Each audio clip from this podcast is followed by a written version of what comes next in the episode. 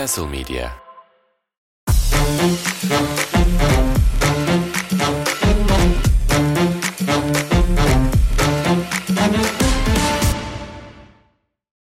Castle Medya'nın sunduğu Şişko Oskas'tan herkese merhabalar. Bu hafta da her hafta olduğu gibi Ersinleriyle beraber Euroleague gündemini konuşacağız. Ersin hoş geldin. Hoş bulduk. Saygılar, sevgiler, selamlar. Bu keyifli günden benden sana Savaş. Nasılsın? Keyfin nasıl? İyiyim abi. Keyifler güzel. Bugün Londra'da metro grevi var. O yüzden çok bir şey yapamıyorum yani. Evde takılmayı tercih ettim. Maç izliyordum. Seni bekliyordum. Podcast yapabilmek için. Onun dışında da çok değişik bir şey yok. Grev neden sebep? Grevin sebebi mi? Hı hı.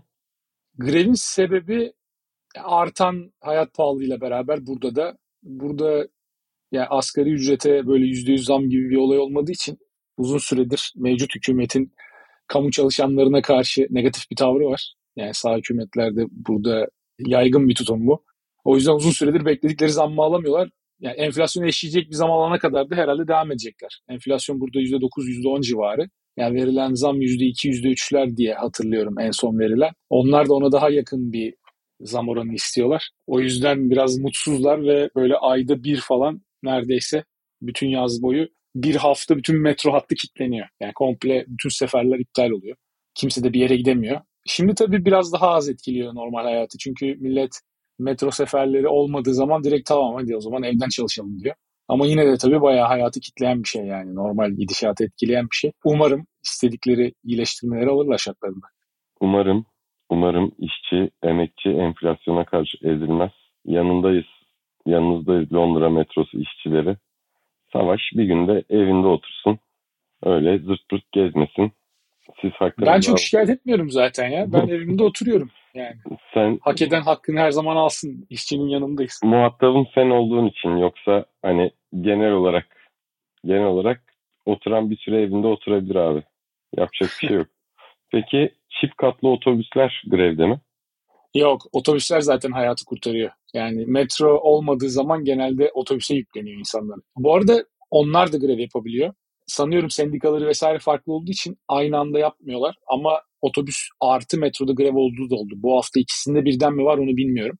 Eğer ikisinde birden varsa o zaman zaten tamamen kilit demek oluyor hayat. Çok fazla Londra içinde araba kullanmak diye bir şey çünkü yani zor. Var da zor. Bayağı trafik var. Çok yani araba park edecek yer yok özellikle. Yani iş arabayla gitmek diye bir şey çok nadir. Bir de terse alışabilir misin ama? Abi daha kullanmadım burada araba ama yani alışırım diye umuyorum. Bilmiyorum ne zaman ilk defa kullanacağım ondan emin değilim. Belki bir seyahat için kiralama falan o tarz bir şey olabilir. Ama şeye alıştım ya. Karşıdan karşıya geçerken falan artık şeye net alıştım yani. Doğru yöne bakıyorum. İlk geldiğim bir iki hafta full nereye bakacağımı şaşırmış vaziyetteydim. Emin olamıyordum hangi tarafa bakacağım diye. Her yöne bakıyordum. Havaya bile bakıyordum yani. Ben genelde hani şehir fark etmez, yön fark etmez. Ziplemesine dalı veririm abi yola. Yani kamikazeliği çok iyi öğrendik İstanbul'da. Cenevre'de de mesela millet kamikaze gibi abi kimse ışık falan sallamıyor bak o da enteresan bir şey. Gördüğüm en çok kurallara uyan ülkede Gürcistan'da Tiflis'te yaya geçididir şudur budur acayip uyuyorlar. Bu da Burada da öyle ya yaya geçişleri falan. Ama bilmiyorum işte yani bak Cenevre Berlin orada bazı fiyaskolar gördüm Tiflis'te hiç görmedim. Ama tabii ki biz meçhul muhayyil miyiz? İki günden iki örnekten tespit yapacağız diyorum ve Münih'e gidiyorum. Bayern Münih, Efes Pilsen. Efes'in skor yükünü tamamen Misic ve Clyburn'un yüküne sırtladı ve onun dışında da reboundlarda büyük sıkıntılar yaşadığı bir maç oldu. Sorun derinleşiyor mu yoksa toparlanmak için ışık var mı? Ya bu maça baktığımızda sorunun derinleştiğini söyleyebiliriz herhalde. Özellikle rebound problemi, Efes'in uzunlar konusunda yaşadığı problem. Tamam bu maç çok fazla böyle ikili oyun zaafını ortaya çıkaran bir maç olmadı ama istatistiklere bakıyorsun. Bayern Münih 40 rebound almış, 18 hücum reboundu. Yani Bayern Münih adeta topu potaya sokana kadar hücum etti. Bayern Münih'in toplam 70 atış kullandığı bir maç. Efes 60 atış kullanabilmiş sağ içinden. Faal sayıları da eşit. Yani arada 10 denemelik bir fark var ve bu hani rakibin çok kötü bir takım olmadığı sürece her zaman için sana büyük bir dezavantaj olarak döner Efes özelinde. Yani Bayern Münih gerçekten yani mesela 31'de 9 attılar 3 sayı çizgisinin gerisinden ama günün sonunda bu çok da hani onları negatif etkilemedi. Bayern gibi bir takım e, bu kadar verimsiz oynadığında özellikle dışarıdan hani kolay kolay maç kazanamayabilir belki dersin. Ama o reboundlardaki yani hustle faktörü gerçekten büyük fark yarattı ve bu maçta bir büyük farkı da herhalde e, Isaac Bonga yarattı. Yani ilk defa oynadı bu sezon.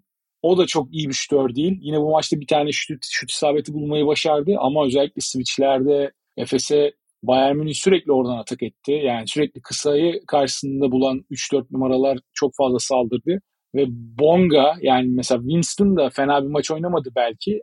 Ama yani yine de çok verimli değildi. Ama orada Bonga hem verimliydi hem çok reboundlarda özellikle büyük problem yarattı Efes'e. Yani Efes'in buna hiçbir cevabı yoktu açıkçası. Yani bu daha ne kadar böyle gidecek? Çünkü Efes'in yani hücuma bakıyorsun yine güvendiğin eller var Efes'te. Clyburn de fena bir maç oynamadı yüzdelere bakarsan. Misic de yine iyi bir maç oynadı. Yani sırtlayıp götüren yine Misic'ti. Misic olmasaydı hani şu maçta çok daha felaket bir görüntü olurdu muhtemelen. Misic ile Clyburn'un sırtına binmiş giden bir hücum var. Yani bir yere kadar da işliyor bir hücum. Ama işin savunma tarafında yani Misic ve Clyburn hakkında da iyi şeyler söylemek çok mümkün değil. Yani burada herhalde Bryant Dunstan ve Doğuş Balbay ikilisi dışında herkesi eleştirebiliriz savunma tarafında. Hiçbir şekilde Efes istenen seviyede değil. Geçtiğimiz sezonlarda Efes'i tanımlayan şey hiçbir zaman hücum olmadı tabii ki. Ama yani iyi hücum takımlarının da her zaman için belli bir standartın üstünde savunma yapabilmeleri gerekiyor ki yaptıkları iyi hücumun bir manası olsun. Efes her zaman için çok iyi bir savunma takımı değildi belki ama ortalamanın üstünde bir savunma takımıydı. Bu sezon o kimliği kaybetmiş vaziyette Efes. Yani Elijah Bryant olsun, Misic olsun, yani Clyburn'u bile buraya katabilirim. Zaten Zizic, Plyce ikilisinin yaşadığı problemleri çok konuştuk. Efes buralarda hiçbir şekilde yani rakip kim olursa olsun bugün rakip Bayern Münih ligin sonuncusuydu. İlk 5 maçını da kaybetmiş bir rakipti. Rakip rakiple beraber kalamıyor. Yani bir şekilde rakip orada avantaj sağlıyor. Efes'in hep bir adım önünde oluyor rakip. Ve sen rakibe bu avantajı verdiğinde de bu sefer hücum tarafında işin her zaman yaptığının belki de bir buçuk katını yapman gerekiyor. Bu sebeple çözülmesi gereken en büyük problem bu bence. Çünkü işin hücum tarafı için Larkin döndüğünde bazı şeyler çözülebilecek diyebiliyoruz. Larkin dönene kadar da bunu demeye devam edeceğiz muhtemelen ve Larkin geldiğinde bu işlerin bazılarını çözecek. Ama savunma tarafıyla alakalı bu adam değişme savunmasındaki uzun savunmasındaki problemleri, rebound problemlerini yani Larkin ne kadar değiştirebilir? Muhtemelen yani %5, %10 değiştirebilir. Çok da büyük bir etki yaratacağını sanmıyorum o tarafta. Tabii oyunun temposunu kontrol ederek hücumların daha verimli kullanılmasıyla o top kayıpları belki azalırsa o zaman dönüşünde rakibin yaratacağı zararı limitleyebilirsin Larkin'in varlığında. Ama tabii dediğim gibi yani bu Bayern Münih bahsettiğimiz rakip ve sezon çok kötü girmiş bir takımdı. Çok da ne yaptığını bilen bir görüntü sergilemiyor Bayern hücumda. Yani özellikle yeni iki transfer Amerikalılar, Cassius Winston ve yani Gillespie'yi ben çok beğenmiyorum bana sorarsan. Yani bu rakibe karşı bu görüntüyü vermesi Efes'in bayağı büyük problem. Sen ne diyorsun? Yani 5 tane Harris'in bir Bros basket kariyeri var 20 maç. Ama 5 sene sonra geri dönüyor. Hani 5 tane Euroligi neredeyse hiç deneyimlememiş bir oyuncu kadrosu var.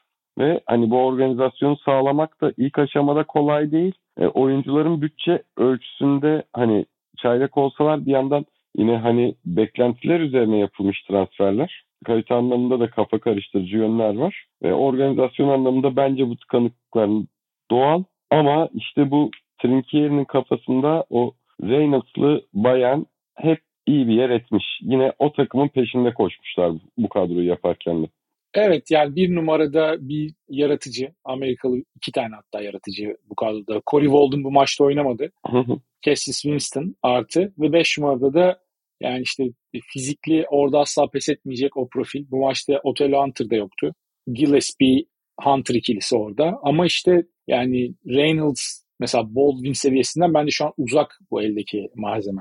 Orada özellikle bir numarada yaratma konusunda hücumda çok büyük sıkıntı yaşıyorlar. Trinkeri takımları hep pozisyon sayısını düşürmeye çalışıyor ama bu düşük pozisyonda Winston gibi verimsiz bir oyuncuyla oynamaya çalışırsan yarı basketbolunu e yanındaki tamamlayıcı oyuncuların hepsi de tam anlamıyla tamamlayıcı oyuncu. Yani belki biraz Lucic haricinde. Lucic evet zaman zaman kendi üstünü yaratabilen bir isim. Ama ona da en fazla elit rol oyuncusu dersin. Hani öyle topu eline vereceğinde çok bir şey bekleyebileceğin bir oyuncu değil Lucic'te. En azından uzun süreler boyunca. Burada yine en büyük sorumluluk Walden'la Winston'ın eline kaldığı için oralarda da çok bence beklediklerini alamıyorlar. Sen bayağı kurulmuşsun Winston'a. Abi Winston'a kuruldum çünkü kaldırıp kaldırıp atıyor. Marcus Howard tarzı bir Marcus Howard tarzı bir oyuncu olsa eyvallah diyeceğim. Yani orada gerçekten yanmaya başladı mı durmayacak böyle iyi de şutör olan oyuncular. Kaldırıp atmaya başladığı zaman bir sonraki hücumda top elinde geldiğinde ulan hadi kaldır bir daha at diyorsun. Öyle bir gaza geliyorsun ya izlerken. Winston yani ulan ne yapıyorsun sen diyorsun izlerken. Çok yani hiç ısınamadım. Ya son çeyreğin son çeyreğin başında bir farkı 7'ye çıkaran üçlüğü var. Hani Efes için Efes için maç gidiyorum diye o coşturan andan sonra Wilson hücumda epey eksi yazdı ama ben hani maçın geneli tabii şöyle şimdi ben maçı neredeyse tamamını izledim ve hücumun bitirici rolünde daha etkili olunduğu anlara biraz daha odaklandım. Ama dediğin gibi bir yandan o son çeyrek performansı işleri kopartacak yerde tam tersi bayanlar yine çevirdi. Ama genel olarak genel olarak yükselişe müsait bir yapısı var gibi geldi. Benim biraz hoşuma gitti. Gel seninle bundan sonraki haftalar için Winston'ı bir takip edelim. Winston'ı takip edelim evet kesinlikle. Çünkü verimini arttırırsa faydalı bir oyuncuya dönüşebilir. Gillespie ile alakalı problemler daha sanki büyük olabilir gibi geliyor bana. Çünkü Gillespie savunmada nerede ne zaman ne yapacağını daha çok çözememiş. Yani biraz Edwards'ın yaşadığı problemlerin benzerini yaşıyor. Katılıyorum. Katılıyorum. Biraz hoyrat. Evet yani çok kolay faal problemine giriyor. Hani çok basit hamleler yapıyor yapmaması gereken yerlerde. O sebepten ötürü birazcık yani kendini törpülemesi lazım. Coşkulu oynamak istiyor Amerikalı oyuncular. Hı hı.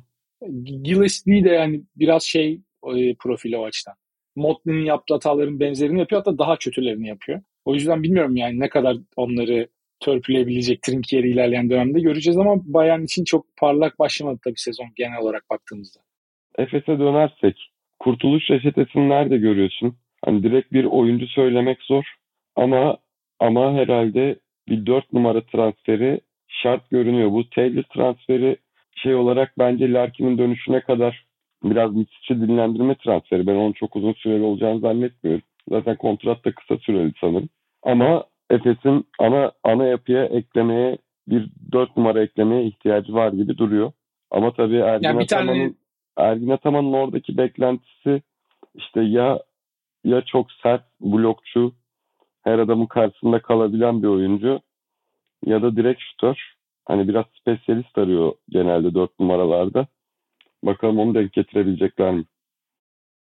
Yani bir tane dört numara lazım gibi geliyor bana da. Hatta hem dört hem beş lazım aslında. Muhtemelen birini alacaklar sadece. Yani hangisini alacaklar ben de merakla bekliyorum. Orada bir transfer kesinlikle lazım. Hem net şut sokabilen biri lazım hem de pick and roll savunmasında Dunstan'ın yaptığı işi daha uzun süreler yapabilecek biri lazım. Kesinlikle.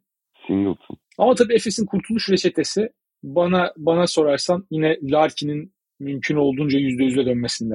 Eğer Larkin formda gelirse bu problemlerin büyük bir kısmını maskeler. Hücumunda çünkü Efes'in öyle bir potansiyeli var ki tabii Larkin döndü ve artık bu hani bir Misic atsın bir Clyburn atsın düzeninden çıkıldığı bir ortam için söylüyorum bunu. Eğer ki Efes onu başarabilirse o zaman tabii ki çok daha potansiyelli ve izlerken de keyif veren bir hücum görebiliriz. Yani Efes'in geçen senelerde yaptığı en önemli şeylerden bir tanesi bu iki tane yıldızın etrafında koyduğu oyuncuları da hücuma çok net bir şekilde dahil edebilmesiydi. Evet. İş tamamen Larkin birebir oynasın, Misic birebir oynasın şeklinde ilerlemiyordu. Bu sezon en büyük problem bence hücumdaki problemlerden biri de Clyburn ve Misic'in çok fazla birebir oynayarak bir şeyler yaratmaya çalışması. O kadar iyi oyuncular ki tabii bunlar çok fark etmiyor. Yine kendi sayılarını atıyorlar ama takım asla ritme giremiyor.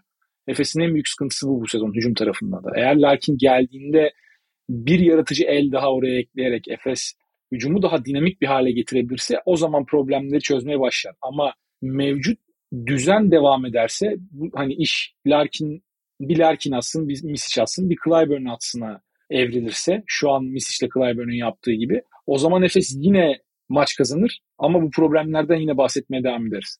Yani Misic'in organizatör rolde takımın temposunu ne kadar çabuk yukarıya çekebildiğini gördük. Kendi çok fazla efor sarf etmeyen hatta. O e, yarı sahayı kat eden pasları var ya direkt işte boş üçlüyü bulabilen ya da işte hızlı bir şekilde ikiye bir yaratabilen. Larkin'in gelişi bunların tekrar doğmasına sebep olacak. O bir coşku boostlaması yapacak mı Efes'e onu da göreceğiz. Evet istersen. Hani geçen seneden geçen seneden fark çok net var. Ya ben de katılıyorum. Kesinlikle farklı bir farklı bir Efes var Hani. Yani geçen seneki kötü Efes'ten daha farklı bir Efes bu. zaten sıkıntı asıl oradan geliyor gibi geliyor bana. Yani geçen sezon başında da Efes sallantılı girdi sezona ama ya çıkış yolu daha kolay görünüyordu bana. Doğrusunu söylemek gerekirse. Bu sezonki çıkış yolu biraz daha engebeli, daha zorlu olabilir. Evet. Yani şeyde savunma anlamında toparlanamayacak bazı noktalar var. Diyerek Fenerbahçe'ye geçelim. Berbat bir üçüncü çeyrek, harika bir son çeyrek, anlaşılmaz bir maç sonu. Gerçekten yani ne hissedeceğimizi çok bilemediğimiz bir maç sonu oldu. Bilmiyorum Evet. hatırlıyor musun? Evet. Yani mutsuz olalım desen mutsuz. Çok olamadım mutsuz. Yani bir böyle tebessüm vardı yüzümde. Ama çok da böyle gönüllü bir tebessüm değildi yani ister istemez oluşan bir tebessüm. Ve Motley'nin pozisyonu da biraz böyle bunun üstüne limon sıktı gibi oldu. Ama Motley'e de çok kızamıyorum. Bilmiyorum sen ne düşünüyorsun? Merak ediyorum bu konuyla alakalı fikrini. Ya orada biraz ya o tip bir pozisyonda top uzun oyuncunun elinde patlamayacak. Patlarsa böyle şeyler olma olasılığı çok daha yükseliyor. Bilmiyorum sen ne diyorsun? Abi evet çünkü hani hücum tarzı olarak da o potaya en yakın noktada bitirmeyi hedefleyen bir oyuncu olduğu için kafa hep orada adam. Kafa hep potaya yaklaşmakta yani. Kesinlikle öyle. Benim teorim, bilmiyorum tabii ama bence sürenin 5-6 saniye seviyesinde olduğunu ve tekrar bir faul yapma şansı olacağını düşündü orada. Ben hani sayı farkını 2 zannettiğini düşünmüyorum ama tabii o da olabilir yani. Bilmiyorum sadece fikir yürütüyorum. Bununla alakalı bir açıklama bir şey oldu mu? Olmadı herhalde. Ben görmedim. Olacağını da zannetmiyorum. Evet evet. Oyuncuyu öyle şey atmazlar. Yok. Medyanın ve taraftarların Şeyde- atmazlar. Hani şeyde bir oyun içi. Çünkü taraftar genel olarak işte bir son topun suçlusu kim polemiği vardı maçtan sonra. İşte hani sonuçta Motley yine de o top patladığı için o süreye bakmak zorunda. Farkın ne olduğunu bilmek zorunda. O yüzden bir şekilde o şutu çıkaracaktı artık elinde patladığında. Ama hani Gudur işte crossover'ı erken bitirdi. Gudur için orada atması lazım yani. Yani Kalinic bloğa kalkmış tamam okey ama orada faul alma ihtimalin de olabilirdi yani. Sen o pozisyonları atmak için zaten Hı hı. sahadasın. Atacaksın abi. Koşuyu da Onu bence erken. yani. Koşuyu da bence erken bitirdi. Kalinic çok üstünde kaldı. Yani Kalinic'in birebir Evet. Kalinic'in birebir savunmaları, maç topu savunmalarında biz işte o bir adımı ekstra atıp bir adımı ekstra atıp ondan sonra işte şey geriye çekilince Kalinic'in nasıl geride kaldığını çok tecrübe ettik maalesef. O yüzden hani Gudur için de Gudur için de takım arkadaşı, sırf milli takımdan takım arkadaşının biraz daha biraz daha uyanık olabilirdi. Gudur işte de sıkıntı var. Çünkü Driplini de erken kesti. Aynen aynen. Çünkü hani o hücumu yönlendirmesi gereken adam Guduric. Sorumluluk Guduric'te. Evet yani son çeyreğin de gidişatına baktığında tabii orada bir şanssızlık savunma değişikliği yapmışken Melih'in sahada olmaması. Yani Melih sahada olsaydı tabii ona yapabileceği bir şey yok yani kimsenin. Yani Sonuçta orada savunma ya yememek istiyorsun. E, yemediğin zaman da tekrar oyuncu oyunu alamıyorsun. O yüzden orada Motley blow, yaptıktan sonra Melih sahada olsaydı belki de hani Melih'e bir pozisyon hazırlanabilirdi. Zaten müthiş attı Melih son çeyrekte. evet Ama evet. tabii Guduric de son çeyrekte fena değildi. Yani geri dönüşte bence Melih, Şehmuz, Guduric üçlüsünün herhalde en büyük payı var. Hı hı. 1 ve 2'ye muhtemelen Melih ve Şehmuz'u yazarız diye düşünüyorum Motley ile beraber. Ama Guduric de iyiydi son çeyrekte. Yani bir iki tane kritik basketi var onun da ama işte orada yani e tabii olabilir böyle şeyler. Abi bu seviye maçlarda yani Barcelona da kaybetseydi bu, yani ki kaybedebilirdi. E bu sefer neden bahsedecektik? Barcelona son çeyrekte beyni durdu diyecektik yani. Biraz hani büyük resme de bakmak gerekiyor. Klişe olacak ama Evet evet. Son çeyrekte Fenerbahçe rakibine büyük üstünlük sağladı. Ve bir anda Barcelona çok beklemediği bir ortamda buldu kendini. Tam böyle maç 16 sayıya geldi. Tamam aldık gidiyoruz maçı derken. Yani beklemediği demeyeyim tabii. Barcelona çok yaşadı bu sene bunları. Real Madrid maçında da bir benzerini yaşadı Barcelona. Yani neredeyse o maçı da veriyordu. Bu maçta da bir benzeri oldu. E, Saras da maçı kaybedecek noktaya kendimiz getirdik. Hani rakibimize saygı duyuyorum ama gibi bir şey söyledi. Hatta şey dedi maç sonu. Bir dakika daha oynasaydık muhtemelen kaybederdik dedi yani. Şehmuz ve Motley enerjisi başlarını döndürdü abi resmen son çeyrekte. Evet, evet. Ya benim kafamda iki pozisyon. Motley'nin atmadığı şut ya da Gudur için ona Hı hı. Atmadığı şut ve verdiği pas. Ve abi yani Şehmuz'un kaçırdığı turnike gerçekten ya olacak iş değil ya. Evet ya o açıdan Ya Şehmuz tamam çok iyi bir son çeyrek oynadı da abi yani onu da atman lazım yani. Hani hiçbir bahane üretilebilecek bir şey değil. Bomboş turnike ya. fazla enerji. Şehmuz'u özetleyen bir son çeyrek oldu. Ya oynadığında evet hani neden oynatıldığını gösteriyor ama bir yandan da neden oynatılmadığını da gösteriyor. Yani o turnikeyi kaçırması demek yani Itudis'in aslında hani kısmen haklı Itudis ona bu kadar şans vermemek. Ama yaptığı savunmayı gördüğün zaman da diyorsun ki bu adam niye oynamıyor? Yani o, o kadar basit şekilde kaçan pozisyonlar olmasa veya işte yani biraz daha hücumda bir tehdit yaratabilse o zaman çok daha tehlikeli ve 20 dakika minimum her maç oynayabilecek bir oyuncu haline gelecek Şemuz. O açıdan üzüyor izlerken insan. Umut Sarıkaya'nın Kaan Dobra şiirini hatırlıyor musun? Hatırlıyorum abi ama yani birebir hatırlamıyorum. Evet. E, hoca maçın 89. dakikasında Kaan'ı oyuna aldı. Sahada herkes çok yorgunken Kaan sağa sola civelek gibi koşuyordu. Herkes gülüyordu. Bir tek benim dikkatimi çekti. Sonra bunu gören hoca biraz daha şans verdi, biraz daha şans verdi. Kaan Dobra'yı Kaan Dobra yapan işte o civeleklidir diyen bir şiir. Ee, çok, çok mantıklı. Şeyhmuz'da, Şeyhmuz'da işte bir sonraki maç için bir sonraki maçın rotasyondaki yerini bence sağlamlaştıracak bir oyundu. Evet bu basit hatalar azalacak azalacak. Arada bazen Şeyhmuz çok iyi atlet. Bazen olmayacak yerlerde olmayacak şeyler de deneyecek. Tutturduğu da olacak. İşte hangi maçta o? Zalgiris maçıydı herhalde. Unutamayacağız onu yaptığı smacı ama hani basit hatalar da yapacak. Ama bence kattığı enerji buralara gelmedeki en büyük en büyük iki sebepten biri. Bence bu arada birincisi yine de maçı buralara getiren şey yine de Motley'di. Yani o Kesinlikle hep, yani. hep en doğru nokta. Çünkü evet geri dönmemiz lazım yani. Hep riski sıfırlamaya çalışan atışlar, yarı sahayı hızlı geçme. Yani bak mesela Savaş, Zekogus'u biliyorsun şimdi hani hep bir seviyenin altında kaldı. Ama ama hep böyle benim abi bunun kıymeti bir başka. Yarı sahayı çok hızlı geçiyor adam topsuz bir şekilde. Hani hocalar bunu kullanıyor falan diyordum hep arkadaşlar. Hakikaten bir hocaya konuştuğumda öyle demişti yani bu kıymetli diye. Motley bunu toplu da yapabiliyor.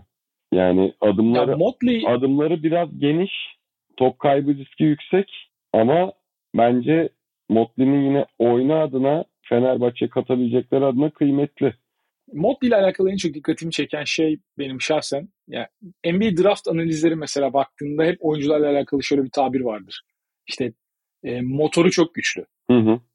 Yani bu oyuncunun oyun iştahını ve oyunun içine ne kadar konsantre kalabildiğini hani kendini ne kadar verdiğini oyuna anlatan bir tabir aslında. Motley'in bence en önemli özelliği o. Yani fiziksel olarak özelliklerine baktığında evet atlet ama inanılmaz bir atlet değil. Yani prime yan mesela atletizminde değil mesela. Hani hı hı. oyun zekasına baktığın zaman pas verebiliyor. İşte hücumda zaman zaman ters eşleşmede falan potaya gidebiliyor. Doğru adamı bulabiliyor falan.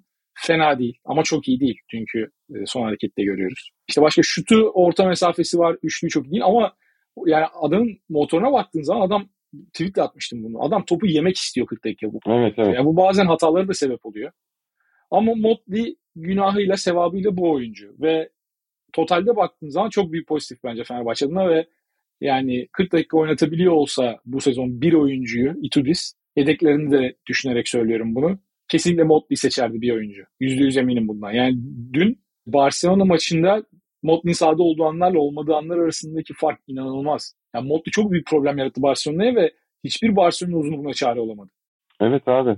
Yani potaya potaya bir kısa gibi top sürerek devriliyor ve durmadan değiştirdi durdu Yasikevicius şey çözüm bulabilmek için. Yani bunu yapabilen bunu yapabilen uzun Avrupa'da sınırlı ve ve bir diğer artı bir diğer artı potaya bir şekilde en doğru noktaya o kadar iyi uzanabiliyor ki o sayı hani şey yüzde anlamında yüzde anlamında hani çok yükseklerde gezecek bence sezon boyunca bu özelliğiyle. O en doğru saniyeyi, o bırakacağı en doğru yerde işte blok tehdidinden uzak. Aa bu atış kaçar mı demiyorsun yani. Hani Motley orada artık o turnikeyi bırakırken sen dönüp telefona aa Motley bitirdi yine ha, ha falan diye WhatsApp grubuna yazmaya başlıyorsun yani. Hani o kadar o kadar bir şekilde bitirme şeyi var bir şekilde bitiriyor. Bazı pozisyonlarda anlamıyorsun nasıl bitirdiğini. Hani döverek bitiriyor. Çok güzel gözükmüyor belki. Ama bir şekilde o top potanın içine giriyor yani. İlkinde bitiremiyor, ikincide bitiriyor. Efektif. Efektif. Evet. Estetik. Yani pota etrafında bu kadar efektif bir oyuncu bence çok faydalı. Her takım Estetik değil ama efektif. Efektif. Bence de çok da kıymetli. Yani yüzde yüz. İnanılmaz bir transfer. Yani şu anda şu anda EuroLeague'de yılın transferi diyebilirim. Yani oraları oynuyor şu an.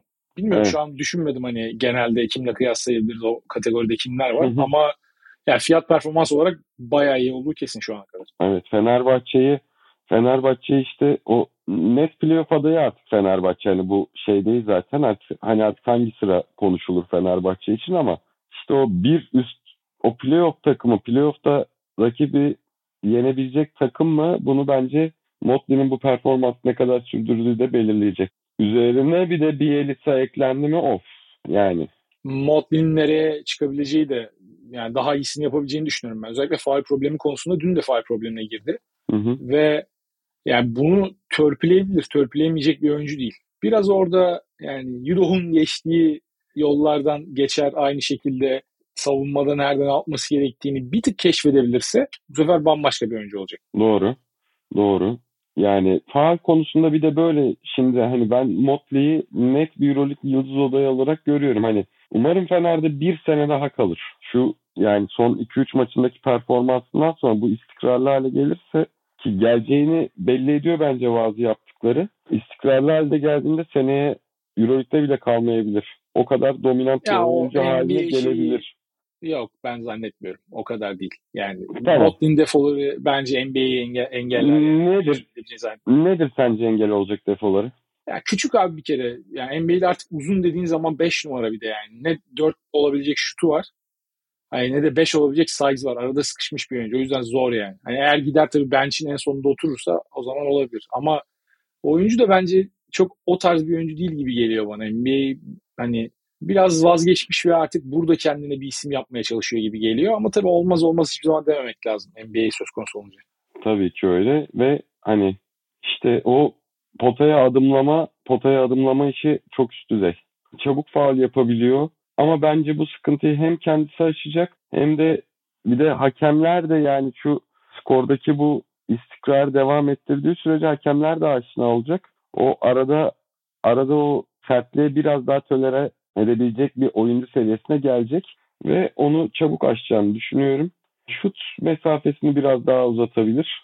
Yani onu da onu da net bir şekilde bir tehdit haline getirirse oyununda bunu denediğini gö- gördük, biliyoruz zaten. Ama bunu bir istikrarlı tehdit haline getirebilirse o zaman gerçekten hani uzun dominasyonu açısından iyi şeyler katabilir. Ben senin kadar o bir noktada değilim. Ben önünü epey açık görüyorum performans anlamında.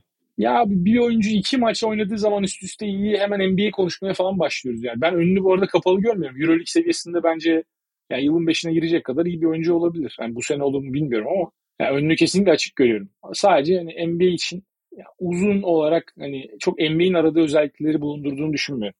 Ya, Tek söyleyeceğim o. Matematik, işin matematik kısmı bir yana ama bu oyunda her zaman matematik değil diyorum. Bunu bir önümüzdeki haftalarda hep üzerine konuşmak üzere ucu açık bırakıyorum.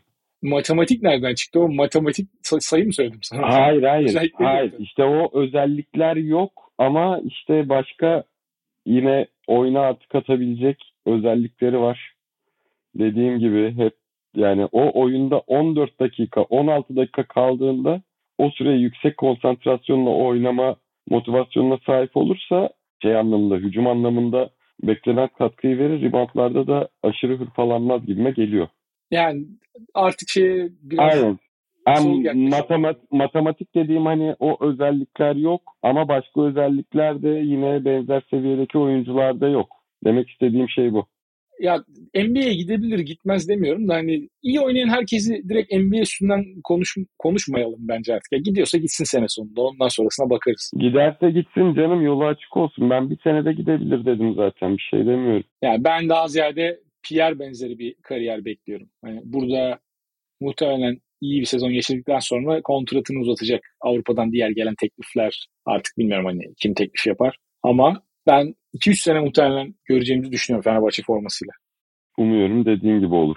Kalsınlar bir şey demiyorum ama bende potansiyelin ucu biraz daha açık. Tabii ki bunda birlikte oynadığımız NBA 2K kariyerlerinin de katkısı olabilir. Orada çok potansiyelliydi abi. Overall 89'a 90'a çıkıyordu 4. yılında. 20 dakika süre Ya veriyordun. gelmiş burada bize 2K potansiyel üstünden oyuncu. Abi benim zaten Arasında. Motley ile duygusal bağım var. Yani benim bir duygusal bağım var abi. O yüzden de Nikahına çağırıyor musun? çağırayım. Çağıracağım. Çağır. Çağır. Bütün kanalları zorlayalım. Belki gelir. Çağıracağım. Çağıracağım. İnşallah bir antrenmanda falan da denk gelir. You are a big potential derim kendisine. Tremendous. Okey. O zaman bence artık yavaştan sorulara geçelim. Olur. Bu hafta soru cevaplayacağız demiştik. Olur. Ben yavaştan soru listemi yani kısacası Twitter'daki like sayfamı açıyorum Hı hı. ve başlıyorum. Peki ilk soru benim seçtiğim ilk soru buydu. Hı hı. Captain JR sanıyorum ya da CR. Hı hı. Tam emin değilim nasıl okunduğuna dair. Fenerbahçe'mizin galibiyetlerini dar rotasyonla hayaller kurduran Djordjevic FB'sine benzetiyorum. Sonu aynı şekil olur mu sizce? Bir de Bielitsa Kleiza kadar olmasa da ona yakın bir transfer olarak görüyorum. Pek katkı beklemiyorum. Katılır mısınız? demiş. Ben sadece şunu deyip sana vereceğim cevaplamak için. Abi yani en yakın şey uçurumu falan bulup atlayacak pesimistlikte ben kendimi böyle biraz pesimist bir insan olarak Hı hı. değerlendiriyorum ama bu başka bir seviye bence. Katılıyorum. Katılıyorum ya sahada göremedik bir de daha Bielitsa'yı. O yüzden bir sahada görmek lazım. Hani Ya sen şeye katılıyor musun? Djordjevic Fenerbahçe'sine benzediğine. hayır kesinlikle katılmıyorum. Ben Yani Bielitsa soruyu sordum sana Ha. cevabı Ha ben cevapla soruyu. ben Bielitsa Kleiza'ya bir de sen soruyu cevaplayacaksın zannettim. Dur karıştık. Tamam. Şimdi şimdi anladım. Şimdi anladım kusura bakma.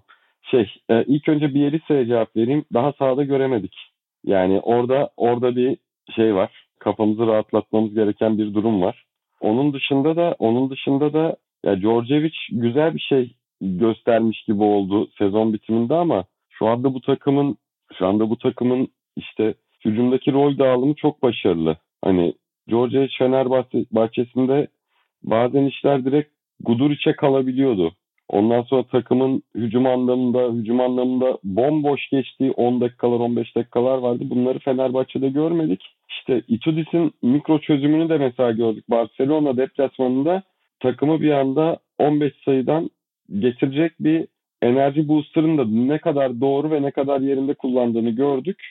E bir şekilde sonuçlara da bu yansıyor ve bu kötümserliğe katılmıyorum. Yani şöyle söyleyeyim şu ana kadarki 3 senedir işte Kokoşkov, üstü Djordjevic, üstü Fenerbahçe. 3 sezonda da hani Obradovic sonrası Fenerbahçe hep bir yeni yapılanma olduğu için biraz daha merakla, biraz daha heyecanla oturuyorum televizyonun başına. Yani Obradovic'in son senesi her anlamda her anlamda böyle o o düzenin o düzenin son senesiydi ya ve hani pandemi sonrasında da zaten hani zorunlu bir ayrılık olmuş gibi oldu.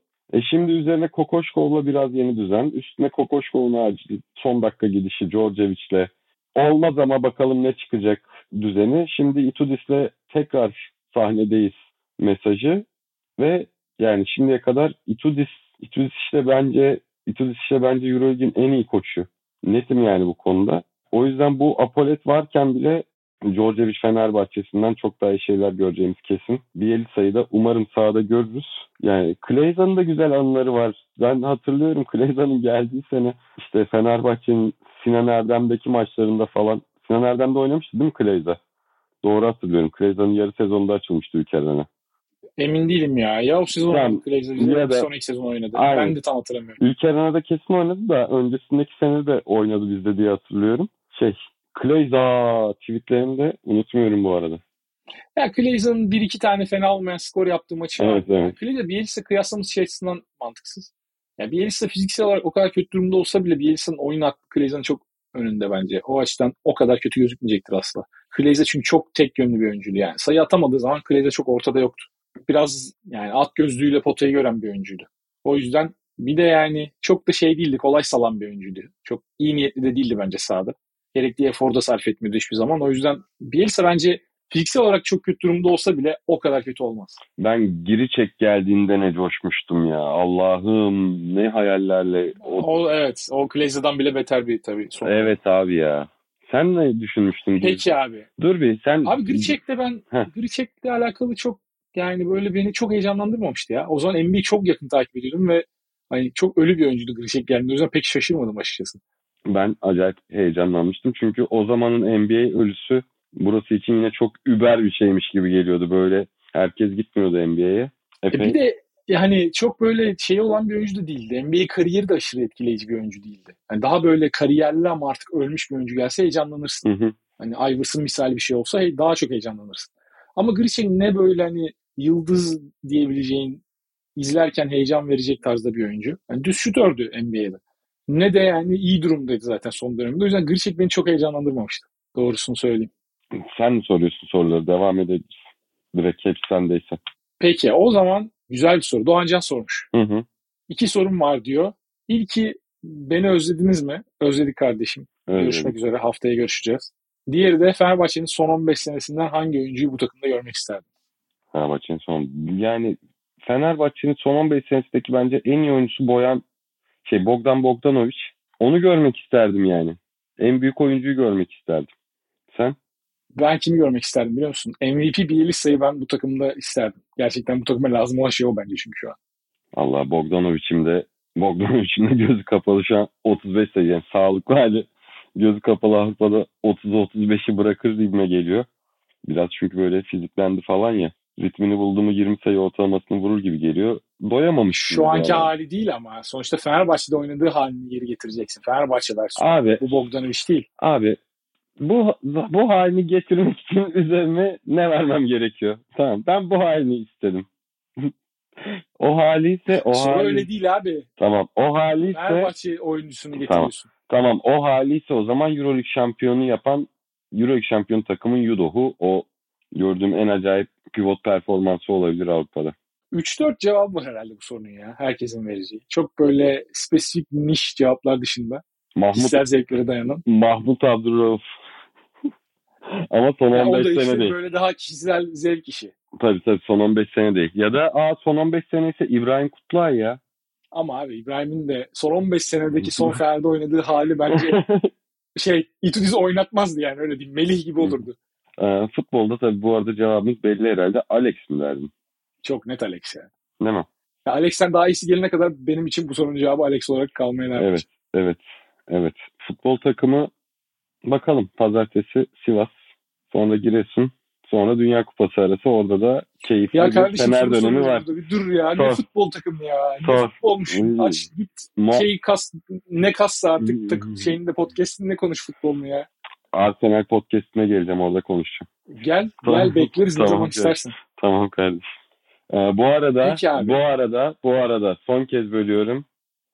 Spotify kanalımıza abone olmayı unutmayın ve Twitter, Instagram'dan da Şişka Oskas ve Castle Medya hesaplarını lütfen takip edin deyip soruya geçiyorum. Hiçbir şey demiyorum. Sadece soruyu konuşacağım artık tamam. Fenerbahçe Egemen Mercanlıoğlu'nun sorusu. Fenerbahçe müdafada switch yaptığı ve genellikle savunulan hücum oyuncusuna yardım getirmediği bir savun- savunma stratejisi benimsiyor gibi görünüyor. Bu sayede hem rakibin asist sayılarını hem üçlük yüzdesini kıslamayı başarıyorlar. Bu savunma planı hakkındaki düşünceleriniz diye sormuş. Evet buyurun cevaplayın Savaş Bey. Bana mı döndürdün soruyu? E, e tabi bunu da sen cevapla. Ya benim şahsi fikrim hani bu savunma stratejisi şu an çok yaygın kullanılan bir savunma stratejisi. Özellikle şimdi bu analitik işleri çok ön plana çıktığından beri NBA'de de takımlar biraz rakiplerini özellikle iyi savunma takımları mesela Milwaukee'nin çok net stratejisi bu. Geçen sene playoff'ları, NBA playoff'larını izle, izleyenler hatırlayacaktır özellikle Boston serisini. Boston'a bol bol hani üçlük ya da potaya gitme şansı veriyor. Hatta potaya davet ediyorlardı. Potadan da genellikle püskürtüyorlardı çok da iyi blokçuları olduğu için. Yani tabii sonunda patladılar o ayrı ama yani sezon genelinde işe yarayan bir strateji. En şu an üstüne basıla basıla konuşulan en değerli şutlar işte köşe üçlükleri vesaireler olduğu için ve potadaki şutlar olduğu için Itudis burada bunların hani hepsini bir anda savunamıyorsun tabii. Burada savunmak istediği şey dış şutlar olarak belirlemiş ve rakibi orta mesafeye daha verimsiz olacağını düşündüğü bölgeye nakletmeye çalışıyor. Şu ana kadar da iyi işe yaradı. Tabii Fenerbahçe full switch yapmıyor. Yani full switch yapabilmek çok zor bir şey. Zaten switch yaptığın zaman bazı şeylerden de feragat etmek zorunda kalıyorsun. Başta reboundlar. Fenerbahçe genelde maçlara klasik bir piken savunmasıyla başlıyor. Uzunu geride tutarak işte kısayı kendi kısasının savunmacı kısanın perdeden çıkma meziyetine biraz güvenerek Kalates de Bilbekin de bence bunları iyi yapıyor. O şekilde başlıyor. Bu savunmayı yapabilmek için ama şu an uzunlar yeterli seviyede değil yani. Motley bence o savunmada da biraz sıkıntı yaşıyor zaman zaman. Yani switch savunmasında yaşadığı gibi. Bu sebeple bir noktadan sonra switch'e dönmek zorunda kalıyor. Ki switch'ten zorunda kalıyor demeyeyim. Switch'te ana tercihlerinden bir tanesi zaten Etudis'in ki bu sezon kritik anlarda muhtemelen hep switch'e gidecektir. Bu oyuncu profili alakalı bir şey. Yani koçun oyuncularda gördüğü şey switch'e daha yatkın bir elinde malzeme olduğu ve bu sebepten ötürü özellikle de burada iki kilit oyuncu. Geçen hafta bundan bahsetmiştim. Pierre ve Hayes. Bir tanesi Hayes, bir tanesi Pierre. E bu iki oyuncu elinde varken sürekli değişebiliyorsan ve alçak posta hani çok fazla rakibe de o ikili ikili diyorum. Mismatchleri çok fazla böyle sömürme şansı vermiyorsan ki Fenerbahçe bu maçta onu çok verdi. O yüzden bu maçta mesela Sivil savunmasının en kötü gözüktüğü maçtı herhalde Fenerbahçe adına. Ama sezon genelinde ben bu kadar kötü olacağını zannetmiyorum. Yani Barcelona özel bir case biraz. Yani orada Kalinic'in varlığı ve Saras'ın da bunu çok vurgulaması. Saras da çünkü oyunu durdurup sabaha kadar mismatchleri yakalamayı, onların üstünden bir şeyler üretmeyi falan dener yani. yani şey tarzı bir koç değil böyle. Yani mismatch var tamam ama biz kendi oyunumuz dahilinde yani topu çevireceğiz, döndüreceğiz, ikili oyunlar üstünden oynayacağız falan. Efes tarzı bir oyun oynamıyor Barcelona yani. Barcelona da sürekli mismatchleri zaten kovalıyor yarı sahada. E buradan Fenerbahçe'ye çok da zarar verdiler. Bunda işte yani problemler de olacak illa ki. Yani Wilbeck'inle, Galates'le, yani sağdayken Melih'le falan çok sıkıntı yaşadı Fenerbahçe. Bunların üstesinden ne kadar gelebilecek? Burada bir 4 numara transferi bence çok büyük pozitif etki yapar bu savunmaya da. Yani kötü savunmacı bile olsa orada büyük bir yani vücudun daha bulunması Fenerbahçe'ye çok büyük katkı yapar. Çünkü 4 kısaya döndüğü zaman Fenerbahçe çok ezildi oralarda ama 4 kısaya da hücumda 4 numaradan hiç şut katkısı neredeyse şu an alamadığı için dönmek zorunda kalıyor. Yani Hayes orada yani Hayes muhtemelen şu an Booker'dan daha çok güven veriyor şut konusunda. O yüzden Booker'ı oralarda Fenerbahçe kullandığında hücumu da açamıyor çok. Yani 4'te kullandığında Booker. 5'te kullandığında yine daha faydalı oluyor. 5 numaranın dışarıda olmasının getirdiği doğal avantajlardan ötürü. Ama 4'te kullandığında Booker'ı şu ana kadar çok bir faydasını göremedi Itudis. O yüzden yani ben olumlu bakıyorum bu stratejiye ama tabii biraz daha ucundan hani ucundan köşesinden şey yapılması gerekiyor. Yani kesinlikle birkaç dokunuş daha lazım. Ya Bielsa geldiğinde bu stratejinin nasıl işleyeceğini de göreceğiz. O, o konuda da şüphelerim var. Çünkü bir yandan Sivic'e tamam Pierre ve üzerinden gidiyor ama aynı zamanda işte Kalates'in fizik olarak fizik olarak yine geniş ve uzun oluşu, Motley'nin hareketli oluşu, yani Fenerbahçe'nin birçok pozisyonda Sivic'e yatkın oyuncusu var ama işte rakip takımda da rakip takımda da işte fizik olarak fizik olarak switchlendiğinde o bir geri adımı iyi atıp doğru şutu bulabilecek Laprovitola, Laprovitola gibi bir guard olduğunda da hiçbir şekilde çözüm bulamıyorsun. Yani switch'e de karşı switch'e karşı çözüm de oyun zekası ve yetenek. E Barcelona'da da bu fazlasıyla vardı.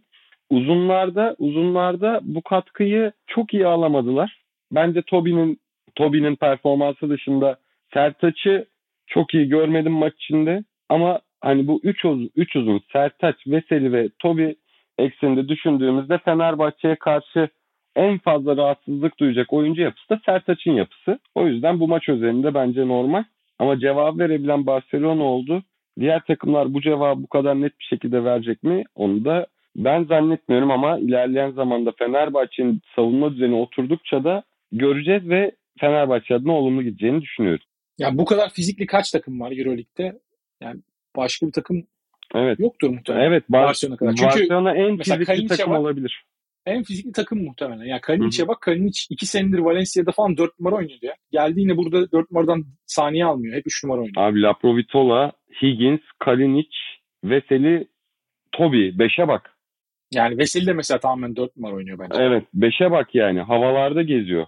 Yani Peki o zaman buradan hemen bir sonraki soruyu atlayayım. Direkt bağlayacağım çünkü Barcelona'ya. Tamam. Berk sormuş. 98 Çimen Twitter'da.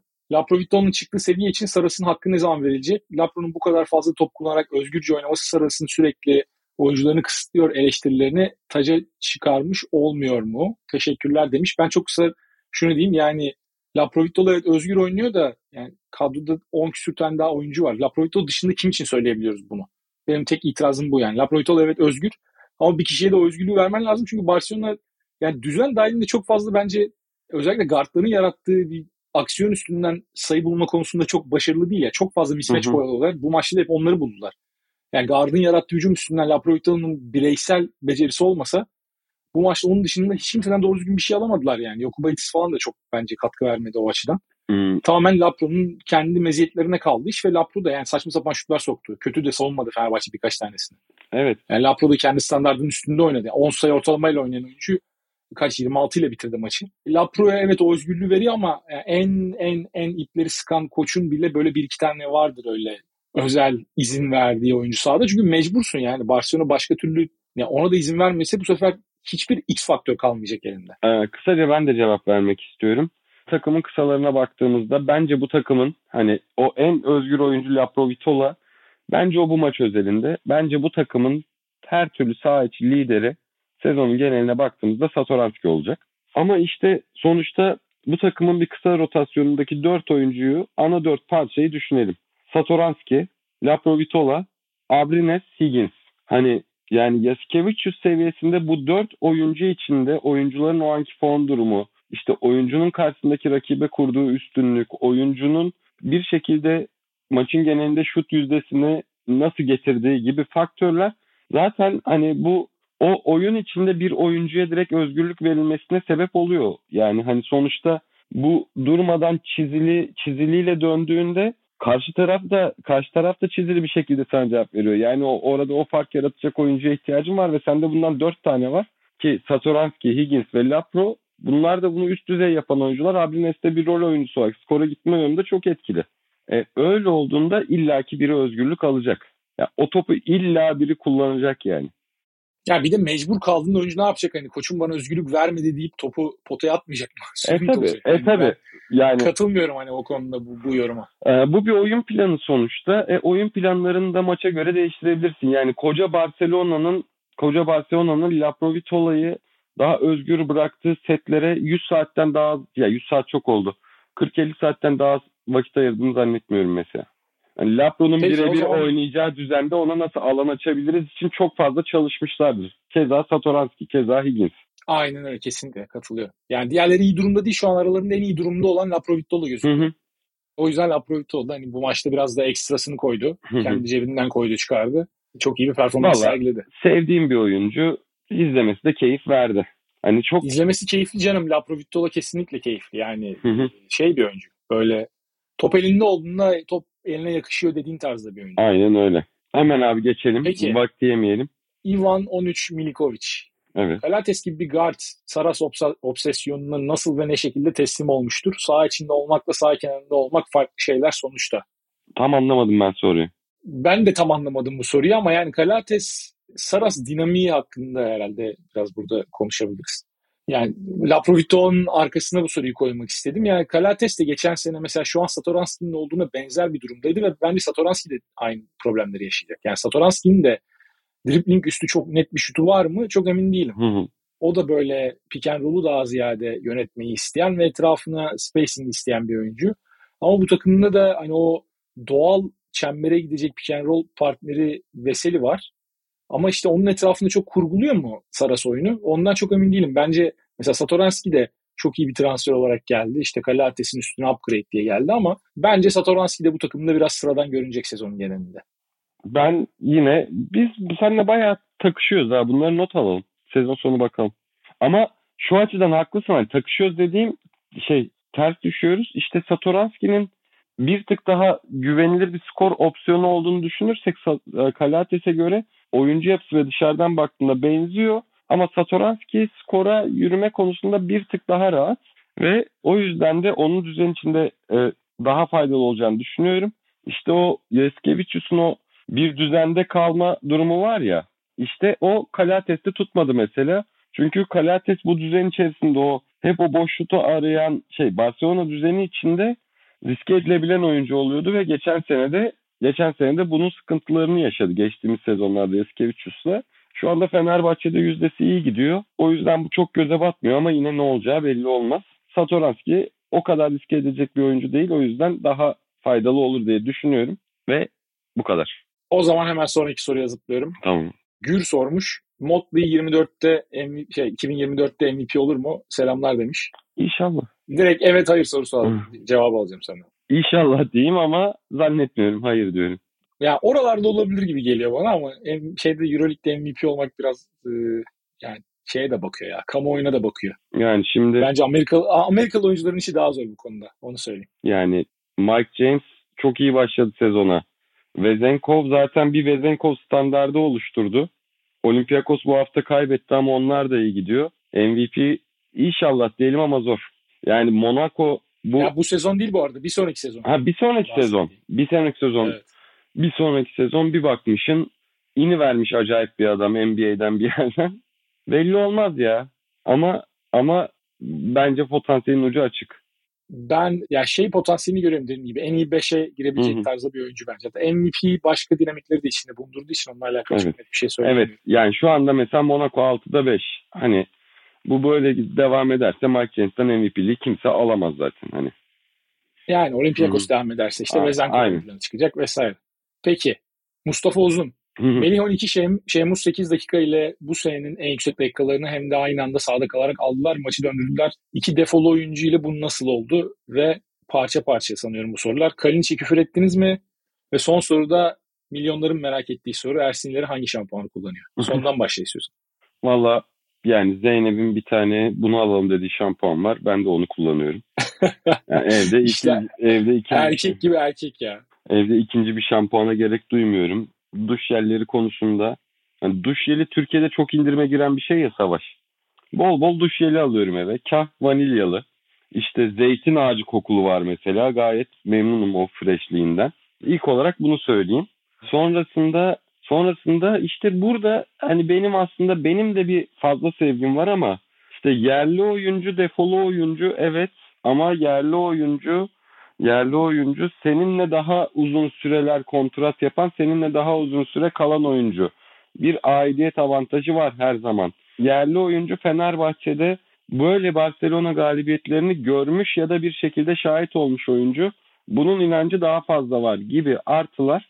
E, artı Şeyhmuz'un enerjisi, Melih'in Melih'in iyi şut performansı işte o artı işte dediğim gibi daha bir bilme sayesinde daha bir o bilgiye ve tecrübeye sahip olma konusundaki artılarıyla da böyle hayat öpücükleri verebilir. Bunun örneklerini çok fazla görüyoruz zaten her yerde. İşte Efes'te Doğuş'un işte ilk Euroleague şampiyonluğundaki o katkısını kimse unutmaz mesela. Bu tarz artılar zaten sezonun içerisinde o bir takımın nerelere gidebileceğini belirler. O katkıda Fenerbahçe'nin önünün açık ve Fenerbahçe'de herkese önlem alınması gerektiğini gösteren bir etmen bence. Katılıyorum ben de sana. Yani sezonun ilerleyen döneminde daha çok bu oyuncular Hı hı, işin içine dahil edilecektir. Ben de öyle düşünüyorum. evet. Sezona başlarken biraz o ritmi yaratma ve yeni bir takımın e, yeni bir kimyasını oluşturmak için yani Itudis işleri sıkı tuttu. ipleri daha kısa tuttu. Öyle söyleyebiliriz. Ama sezonun ilerleyen döneminde bu oyunculardan dönem dönem illaki katkı alınacağını da görmüş olduk. Kalinç'e küfür etmedim bu arada. Ben de etmedim. Küfür edecek bir şey yok bence. Ben de etmedim. Severim. Peki bir sonraki bir sonraki soru ben de severim ya. Kalinç'e çok bir problemim yok. Peki istiyorsan biraz Efes'le alakalı bir iki soru var. Onları sorayım. Ondan sonra da bitirelim istersen. Bir saati bulduk. Aynen. Efes'le alakalı en çok dikkatimi çeken yine Polnara ile alakalı bir soru gelmiş. Yine Egemen Mercanlıoğlu sormuş. Sizce İtalya ve Baskonya'daki olumlu Polnara portresi fiziksel devamlılık ve onu takiben gelen özgüvenle açıklanabilir mi? Efes ve Fenerbahçe'de sahada olacak performansı verememesi oyuncuyu daha da aşağı çekiyor mu? Oyuncuyu daha da aşağıya çekiyor mu? Yine aslında o senin motoru yüksek dediğin Polonara, Polonara her zaman yani Fenerbahçe'de olmadı ama İtalya'da her zaman bir şekilde takımın gittiği yöne ya takım iyi yönde gidiyorsa Polonara artı 3 iyi gidiyordu. Takım yani İtalya çok kötü gittiği maç bilmiyorum ama takım iyi yönde gittiğinde Polonara orada artı 3 yazıyordu kendine performans olarak takımın artısı olarak. E, onun dışında Fenerbahçe'ye getiren aynı zamanda Euroleague performansı. Orada da yaptıkları neydi? Enerjiyi yüksek tutması, o her zaman trailer uzun olarak gelip doğru bitirmesi, iyi şut yüzdesine sahip olması bunları Fenerbahçe'de gösteremedi. E, onun dışında onun dışında zayıf ya da ince kaldığı durumlarda Fenerbahçe savunma zaafı da yarattı. Bunların aynı şekilde Efes'te de devam ettiğini görüyoruz. Efes için işte o Anderson sonrası Booster'ın ben Polonara olacağını düşünüyordum. Ama Anderson'ın verdiği o artı katkının çok çok uzağında. Toparlayabilir mi? O da bir sene mesela hani toparlayabilir mi? İlk senesi Türkiye'de Efes'te olsaydı bile, bilemem diyebilirdim ama hani Türkiye kara, e, kariyeri hep bu çizgide gitmeye başladı. Kötü alarm Polonara için. Çünkü süreden de süreden kötü de alarm, evet. süreden de kesilmeye başladı yani. Ya bir de oyuncu 22-23 yaşında veya 24-25 olsa hani Hı. mesela Musa'nın başına gelenleri de gördük Efes'te. Hı hı. Sonrasında adam şu an bir sene gitti İspanya'da topunu oynadı. Şu an Real Madrid'de son maçta 25 sayı 5 asist 5 rebound. Ya Polnara buradan sonra bir daha o zıplayışı yani yapabilir çok emin değilim. Artık yaş da çünkü yavaş yavaş geliyor. Ee, ve Polnara yani yani yetenek seviyesi olarak baktığında iyi bir rol oyuncusu olması gereken bir oyuncu ama iyi rol oyuncusuna da ya 30 dakikayı banko vermezsin Fenerbahçe veya Efes gibi bir takımda. Polonara'nın rolü kendi hak etmesi bir şekilde kendisinin alması lazım yani. E sen 15 dakikalarda 30 dakikayı hak ettiğini göstermiyorsan o zaman söylenmeyeceksin abi. Yani bunu hani Polonara'nın bence söyleyebileceği hiçbir şey yok. Kendisine baksın yani. Aynada Polonara baksın ve kendisini sorgulasın. Ne burada Djordjevic'in bir suçu var. Yani ilk dönemlerde Djordjevic'e biz de bu konuyla alakalı eleştiriyorduk ama zaman geçtikçe Djordjevic'in haklı olduğu, şu an bence Ergin Ataman da çok haksız değil. Koçların haklı olduğu ortaya çıktı. Yani herkes de sonuçta Baskonya'nın oynadığı gibi tüm sağ oynayıp da oyunu tam sahada baskı yapıp işte 3 saniyede topu potaya atmayacak yani. Polonara onu arıyorsa o zaman alt seviye takımlarında oynayacak. Bu paraları kazanmak istiyorsa o zaman söylenmeyecek ve adapte olacak. Daha iyisini verecek. E, veremezse de bu paraları kazanamayacak yani. Bu oyun böyle. Dön ve aynaya bak Polonara. Aynen öyle. Son bir soru soruyorum. Tabii Uğur ki. Şen sormuş. Evet Matias Lesort'tan Robert Williams çıkarmak Obradovic'in kariyerine bir başarı olarak yazılabilir mi? yazılabilir. Obra'da Yani Obradovic olmasa başarı olarak yazılırdı ama Obradovic'in kariyerine bakınca abi 9 şampiyonluğun yanında da Matias Lesort'u yazamıyorum. ben Playoff'a girerlerse bu fikrimi revize edeceğim. ben ilk Matias Desort'u yazıyorum ondan sonra şampiyonlukları yazıyorum.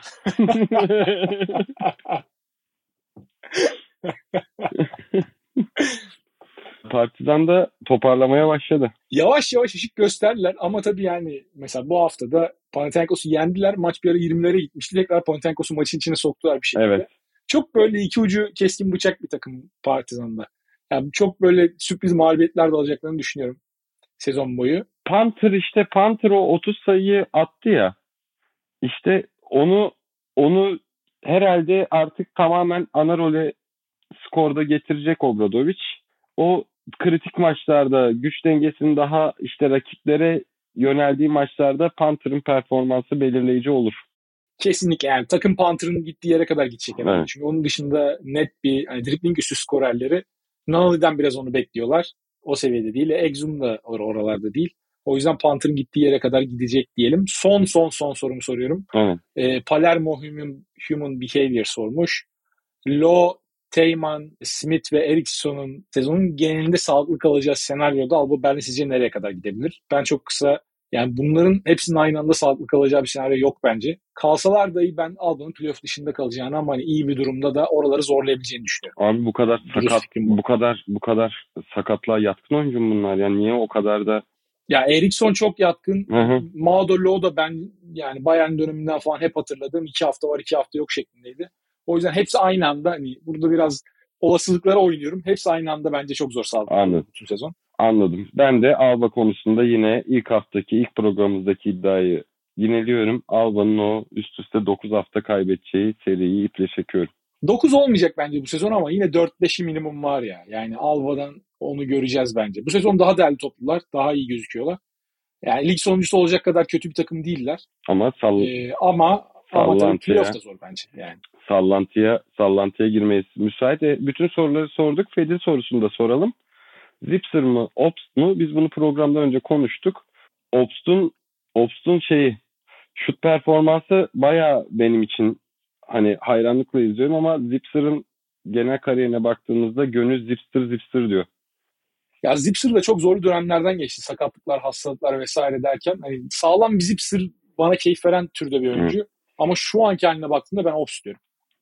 Evet. Bu arada bu arada Savaş şunu da söylemek istiyorum. Alba Berlin 3 maçtır mağlup. 10 Kasım'da Bayern Münih'le Berlin'de, 17 Kasım'da da 17 Kasım'da da Real Madrid deplasmanında Allah 5'e bir göz kırptık. Ben ben Bayern yenerler diyorum ya. belli olmaz, belli olmaz. Belli olmaz. Biraz iki farklı kutu. Bu sezon buna bir tracker tracker koyalım ya. Alba Berlin 9 maç Hı. kaybedecek mi? Her hafta buna bir dönelim bakalım. Olur olur. Şimdi 3'teyiz. O zaman istersen yavaş yavaş programı kapatalım. olur. Teşekkür ediyoruz bu haftada bizi dinlediğiniz için. Ersin'in yaptığı hatırlatmayı ben de tekrar yineleyeyim. Bizi Spotify'dan, Apple Podcast'ten, Instagram'dan Kesil Medya hesabından veya Twitter'dan Şişka Oskas ve Kesil Medya hesaplarından takip etmeyi unutmayın. Haftaya tekrar görüşmek üzere. Kendinize çok iyi bakın. Hoşçakalın. Hoşçakalın.